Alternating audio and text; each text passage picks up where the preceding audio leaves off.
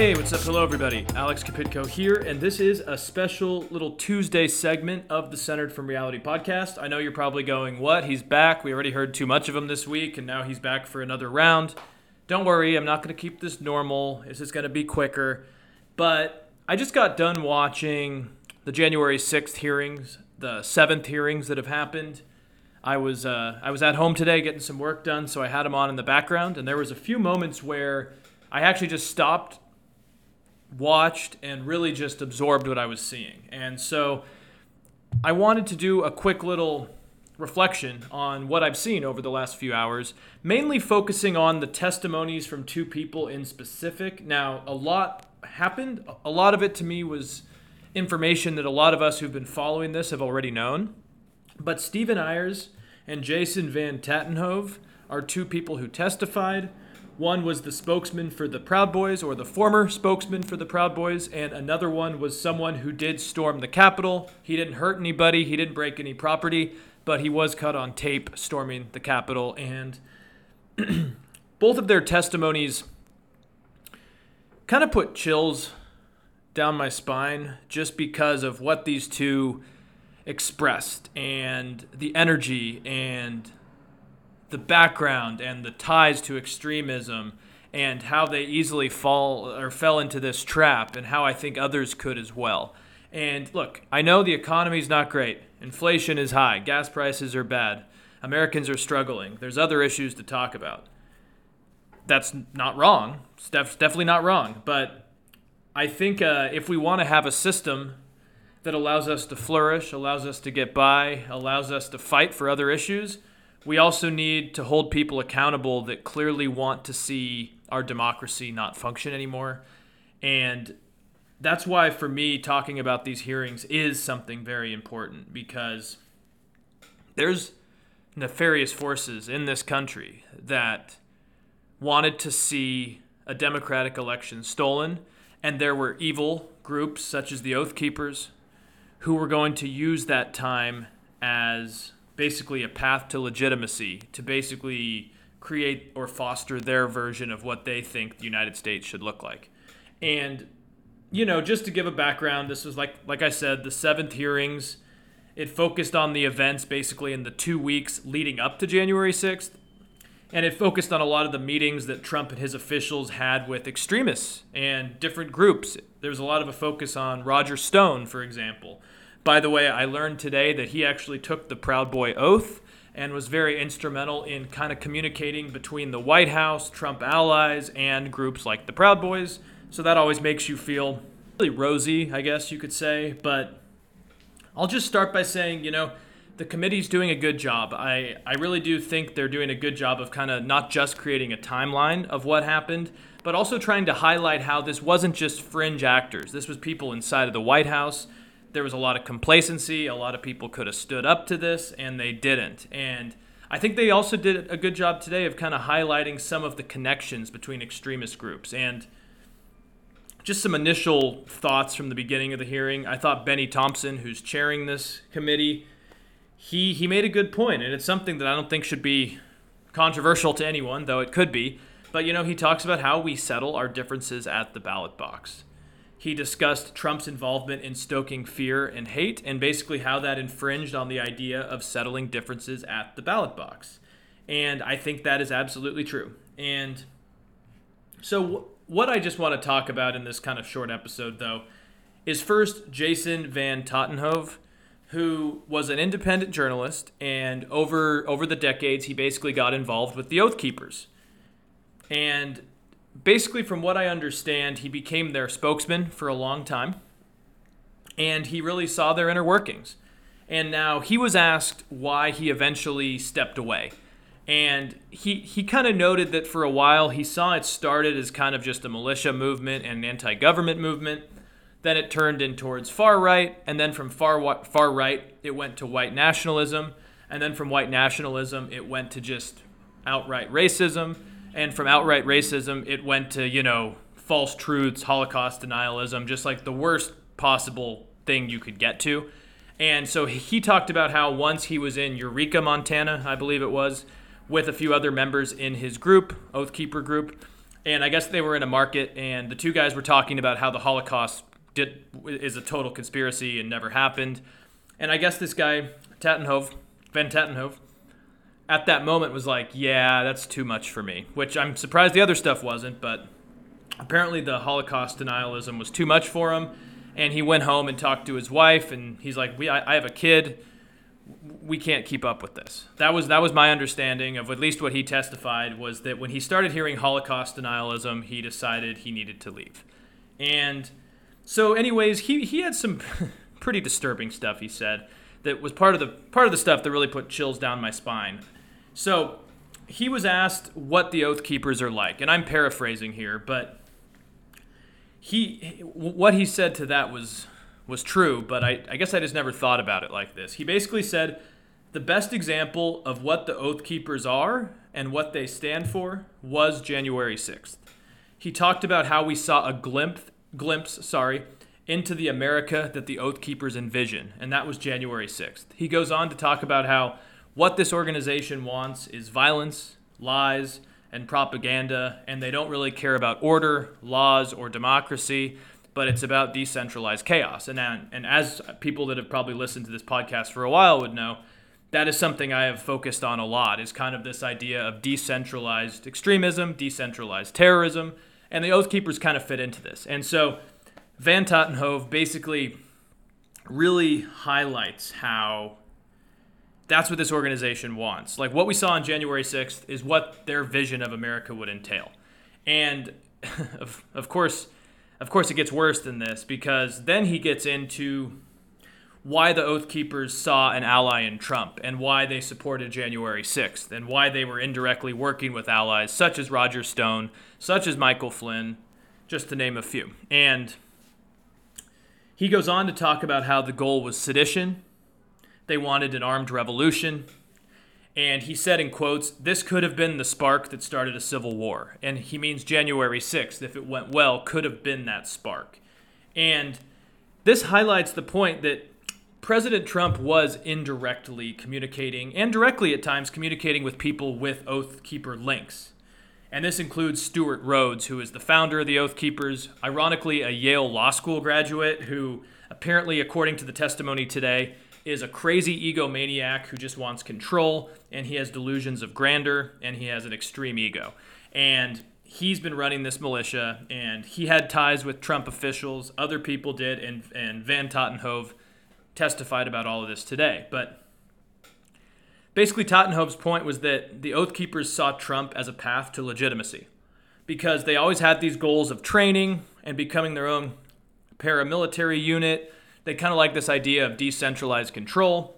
And I think they saw the insurrection as kind of the beginning, especially if Trump and his officials actually carried out some of the plans they wanted. I think their goal was to actually become one of the paramilitaries of whatever happened next. And I don't know if it would have been a civil war, but it's almost like these guys wanted there to be a civil war or at least some breakdown because they saw themselves to be able to have a role in this new system. And so they saw the Trump lies, the big lie, what Trump was doing, what his officials were trying to do, as beneficial to their cause. And that is troubling, and that should trouble everyone. it, it, it goes on because, and again, I'm, I just took notes when I was watching this, so I'm just going through kind of some of the highlights here. Also, what Van Tatenhove did, which also sent chills down my spine, was that I guess in his written testimony, he talked about why these people need to be held accountable. And he basically, you know, started with kind of the the BS of like I have a wife and kids and grandchildren now, and he's like, I want I, I want this country to be safe for my grandkids. And he kind of poses the hypothetical hypothetical question of what will Trump do if he gets elected again? He's like he's already whipped up the base. He's already angered America. He already has people standing by. And what will he whip up next? And it's it's a powerful question to me because we already saw you know, the Oath Keepers and other groups were already shipping in bombs and weapons prior to January 6th. There was training happening on the ground. You have to wonder if this was better organized and if Trump was president again and now he knows how to drive the car. You do have to kind of worry what could be next, especially now if Trump only put enablers in. Yeah. And so Van Tatenhove basically says we must hold these people to account or it'll be worse next time. And then he goes, you know, for a few minutes, I guess even more troubling if it could. He just says he's actually mind blown that there hasn't been worse violence and there hasn't been more death. Um, it actually literally seemed authentically surprising to him that there haven't been more people killed due to these groups that just want decentralized violence. And you know, when I look back at history, and I know I've given this rant before, but bear with me, is when I look back at like kind of the the beginning of the Nazi Party or the beginning of Mussolini's rise to power, they relied on these type of military groups and paramilitary groups that would go around roughing up people that didn't agree with their cause. And I guess if you had an authoritarian like Trump or someone worse, and you also had groups like the Oath Keepers that maybe weren't totally aligned with Trump but have the same goals in mind. It's it's worrying, especially if our country's so divided. So Van Tatenhove didn't actually tell me anything new, but the way he phrased these things made me just realize how bad of a cycle we are in. And he kind of ended his testimony. I think it was Jamie Raskin was asking him, or no, no, I think it was Liz Cheney, I want to say. But, anyways, he said in quotes, I fear what the next election cycle will bring. I'm surprised we have not seen more bloodshed. And yeah, I mean, it, it's always interesting to me more than the other people testifying to hear these guys who actually left groups like the Oath Keepers because it's always interesting to hear like what was the straw that finally broke the camel's back. In this case, it was Holocaust denialism. But I am glad this guy speaks because their perspective is always different. It's a little bit more rough, it's a little bit more realistic, and it's a little bit more stoic because usually by the time you leave one of these groups, a lot of bad things have probably happened, and I'm sure you're not living a great existence, probably getting death threats from members of the group, probably not welcomed by the other side either. So these type of perspectives are always really fascinating to me, to say the least. And again, I will just I will just say it one more time is that the fact that Trump and a lot of his officials were just so willing to embrace groups like this tells me again, if it's not already clear, Donald Trump should never be near the White House again. This is not someone fit to be president for all Americans. Moving on, I also wanted to talk about the other testimony today from Stephen Ayres. And unlike the first testimony, he was not actually associated with. Sorry, we got a loud vehicle outside. Let me wait a second.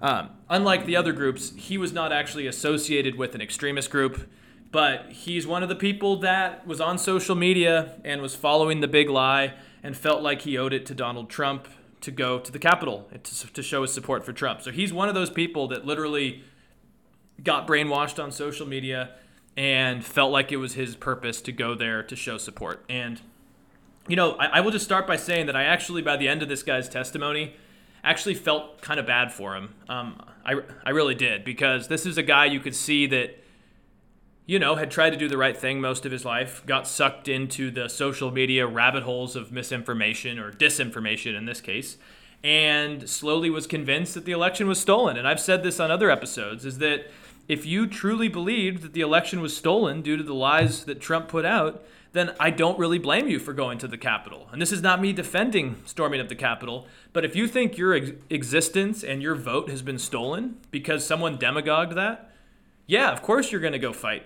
And Trump and his allies used that energy and used those emotions in a very dangerous way, and I, I really despise it.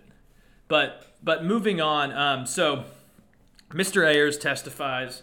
He worked in a cabinet company in Ohio for 20 years, family man, and he just discusses how he was really hardcore into all the social media, YouTube, Instagram, Reddit, all that stuff. And yeah, when the he felt like after the election he needed to go to the Capitol for the Stop the Steal rally. And he made it clear that at the time he believed the election was stolen, which is obvious if you're going to stop the steal. And he was upset when um, when he just found out through all Trump's speeches and Twitter posts that the election was stolen. And something notable about this is that he did mention during during his testimony that he did not plan to go to the Capitol. He went to Washington D.C. to to show Trump's support at Stop the Steal rally. And I think this is super important, super important, because he basically said that his plan was to go to the Stop the Steal rally, but at the rally, the president got everyone riled up, and he and and Ayres seems to imply that it seems like the president encouraged everyone to go to the Capitol. Basically, you had all these people that believed the election was stolen. They went there to support you, and you got them all riled up and fucking pissed off. And what do you think they were all going to do? Go to the Capitol. And Ayres goes on to say that everyone seems to have thought that Trump was going to march with them, which even stoked the anger and energy more. And he said that basically by the time the Stop the Steal rally was over, everyone was planning on going to the Capitol, even if they didn't go there with that intention to begin with. And then he was asked if he thought it was a good idea or a bad idea that they were walking with Oath Keepers. And he basically said he felt safer going with Oath Keepers, and no one there had any issues with going with these militia groups.